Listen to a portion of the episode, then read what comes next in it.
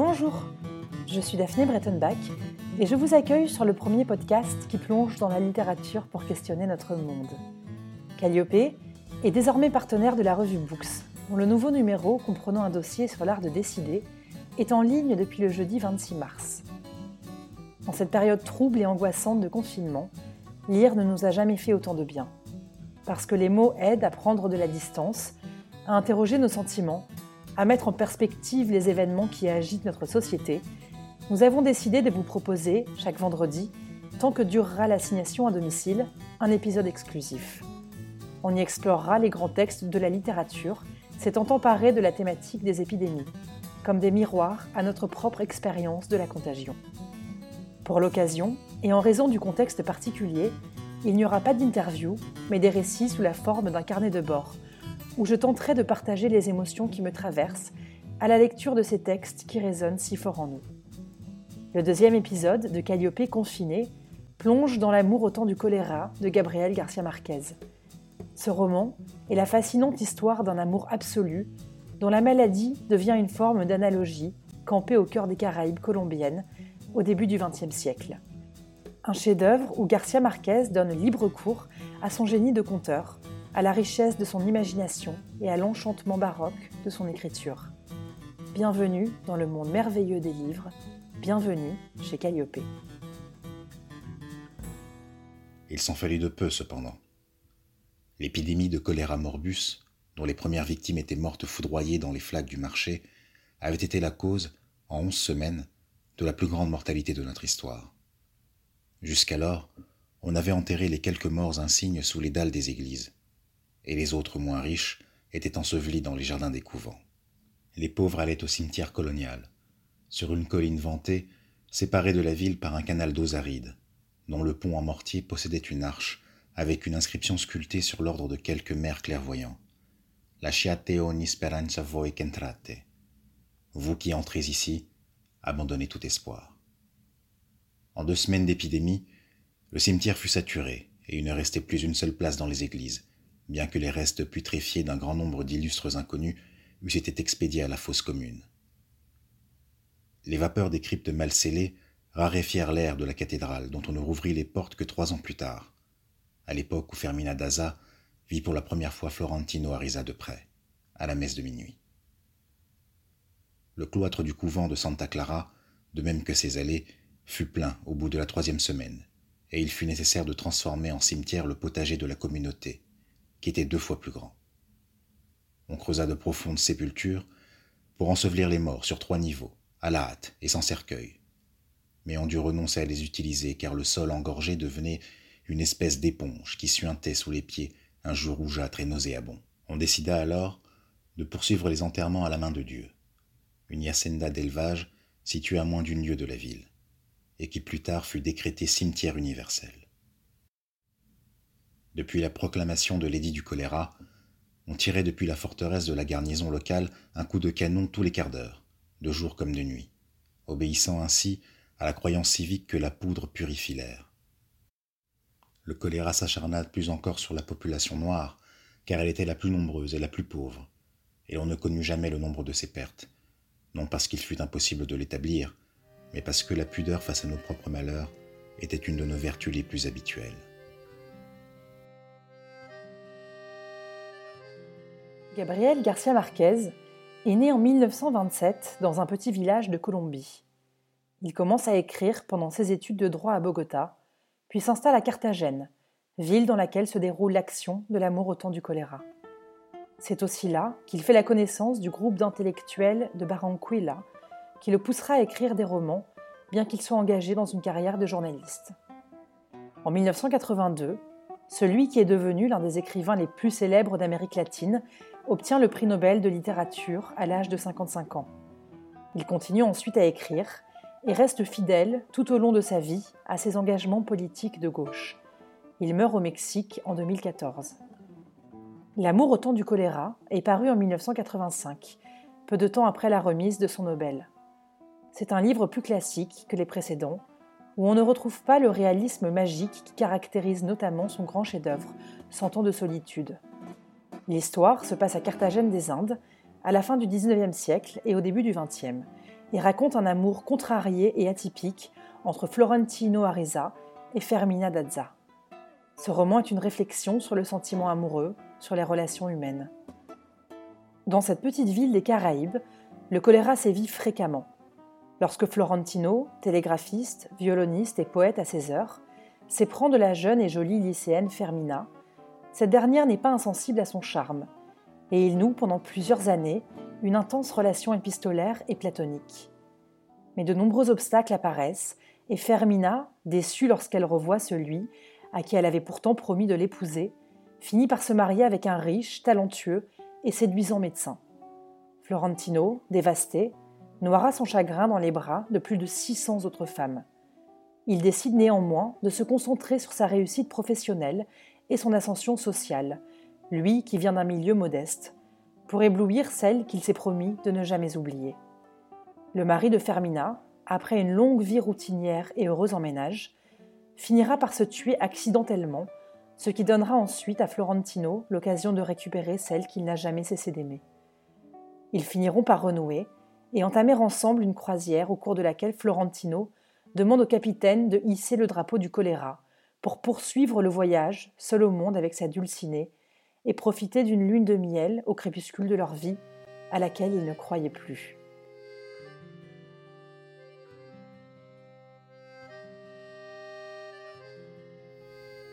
Lorsque Florentino Ariza l'avait vu pour la première fois, sa mère avait tout compris, avant même qu'il ne la mît au courant, parce qu'il avait perdu l'appétit et passé des nuits entières à se tourner et se retourner dans son lit.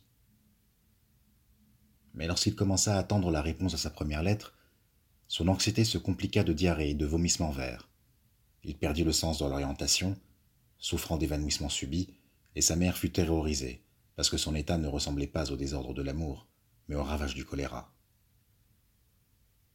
Le parrain de Florentino Ariza, un ancien homéopathe qui avait été le confident de Transito Ariza en ses années d'amante clandestine, s'alarma à la simple vue du malade, car le pouls était faible, la respiration sableuse, et il avait la sueur blafarde des moribonds. Mais l'examen ne révéla ni fièvre ni douleur, et la seule chose concrète qu'il ressentait était une nécessité urgente de mourir. Des questions insidieuses adressées à lui d'abord, puis à sa mère, suffirent au médecin pour constater une fois de plus que les symptômes de l'amour sont identiques à ceux du choléra. Il prescrivit des infusions de fleurs de tilleul pour calmer ses nerfs et suggéra un changement d'air afin qu'il pût trouver un réconfort dans la distance. Mais ce à quoi aspirait Florentino Ariza était tout le contraire jouir de son martyr. Transito Ariza était une carteronne libre, avec un instinct de bonheur gâché par la pauvreté. Et elle se complaisait dans les souffrances de son fils comme si elles eussent été siennes. Elle lui faisait boire des infusions lorsqu'elle le sentait délirer, et l'enveloppait dans des couvertures de laine, pour l'empêcher de trembler, en même temps qu'elle l'encourageait à se délecter de sa prostration. Profite de ce que tu es jeune pour souffrir autant que tu peux, lui disait-elle. Ça ne durera pas toute la vie.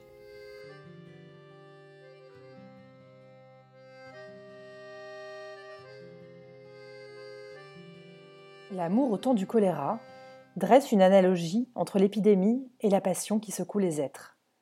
Cette comparaison existe depuis longtemps dans la littérature occidentale. On la retrouve par exemple dans la Grèce antique avec l'Hippolyte d'Euripide, mais aussi pendant le siècle d'or espagnol ou chez les romantiques. Gabriel Garcia Marquez disait aimer les épidémies parce qu'elles permettent de faire naître ou renaître des sentiments très forts. Dans le roman, le choléra s'abat sur la ville, tout à coup, et provoque en une année la plus grande mortalité de toute son histoire. Deux semaines suffisent pour que le cimetière soit saturé et on a recours à la fosse commune, ce qui nous renvoie à ces images dévastantes d'amoncellement de cercueils en Italie ou à Ringis transformé pour partie en immense morgue. Le mari de Fermina, qui est médecin, est obsédé par l'épidémie. Mais cette dernière, contrairement à la peste de Camus, n'est pas le sujet central du livre. C'est plutôt une trame de fond ou un mal invisible qui poursuit les personnages. Le choléra, pour Marquez, c'est la maladie du passé, du présent et celle du futur. Si l'épidémie ne cesse d'être une menace pour la population, on ne perçoit pas ce danger dans le discours des protagonistes. Elle est une sorte de métaphore, comme l'expression d'une société malade, qui refuse la réalité et vit dans l'illusion. Pourtant, la maladie frappe aveuglément et on ne peut y échapper. Là où, pour Camus, l'épidémie symbolise la guerre, pour Marquez, c'est une illustration de la passion qui dévore. Le lien entre amour et choléra est récurrent, surtout chez Florentino, dont les symptômes sentimentaux sont semblables à ceux de la maladie. Considérer qu'aimer est une maladie, c'est accepter qu'on n'a aucun contrôle sur ce ressenti, qu'on ne choisit pas celui ou celle à qui on unit son destin. À la fin du roman, Florentino et Fermina ne savent même plus s'ils sont en quarantaine à cause de l'amour ou à cause du choléra.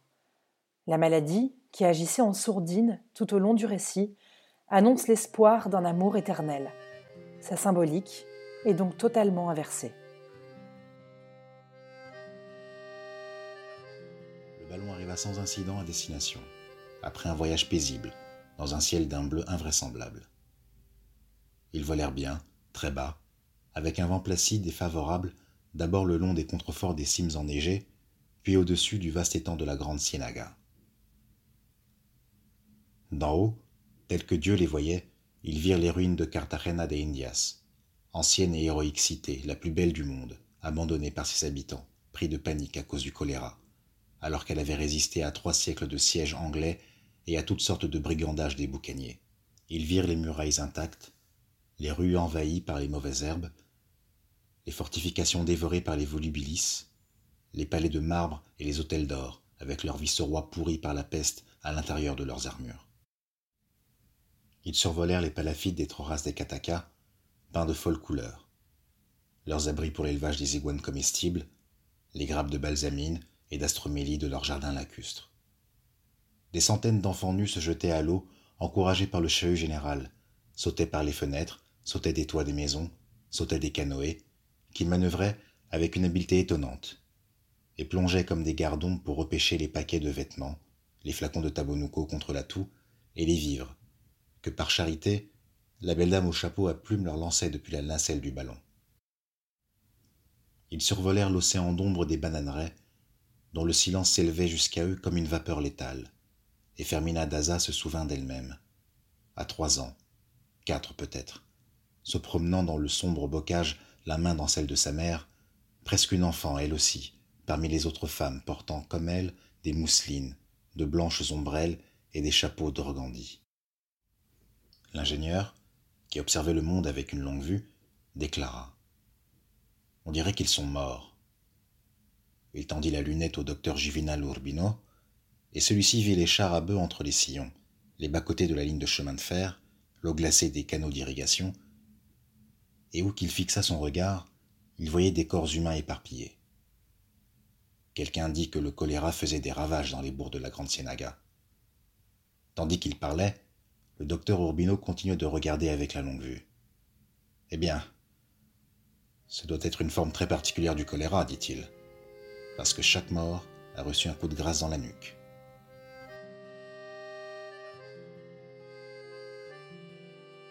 Relire l'amour au temps du choléra, en cette période si trouble, c'est se questionner sur le sens de nos vies. Chez Marquez, vieillir n'est pas une fatalité, et il ne faut jamais renoncer en pensant qu'il est trop tard. Jusqu'à la fin, quelque chose d'inattendu peut arriver, quelque chose qui peut changer profondément le sens de notre existence. Les sentiments peuvent gagner, les mots peuvent sauver. Pour moi, ce grand livre à la flamboyance tragique pousse à espérer qu'il ne faut mourir que d'amour. L'écriture de Gabriel Garcia Marquez est pleine de couleurs, de gens, de musique. Elle donne à voir un monde plus gai, plus joyeux aussi.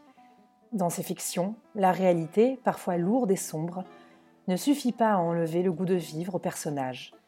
Malgré le choléra, ce peuple des Caraïbes renaît chaque fois plus fort.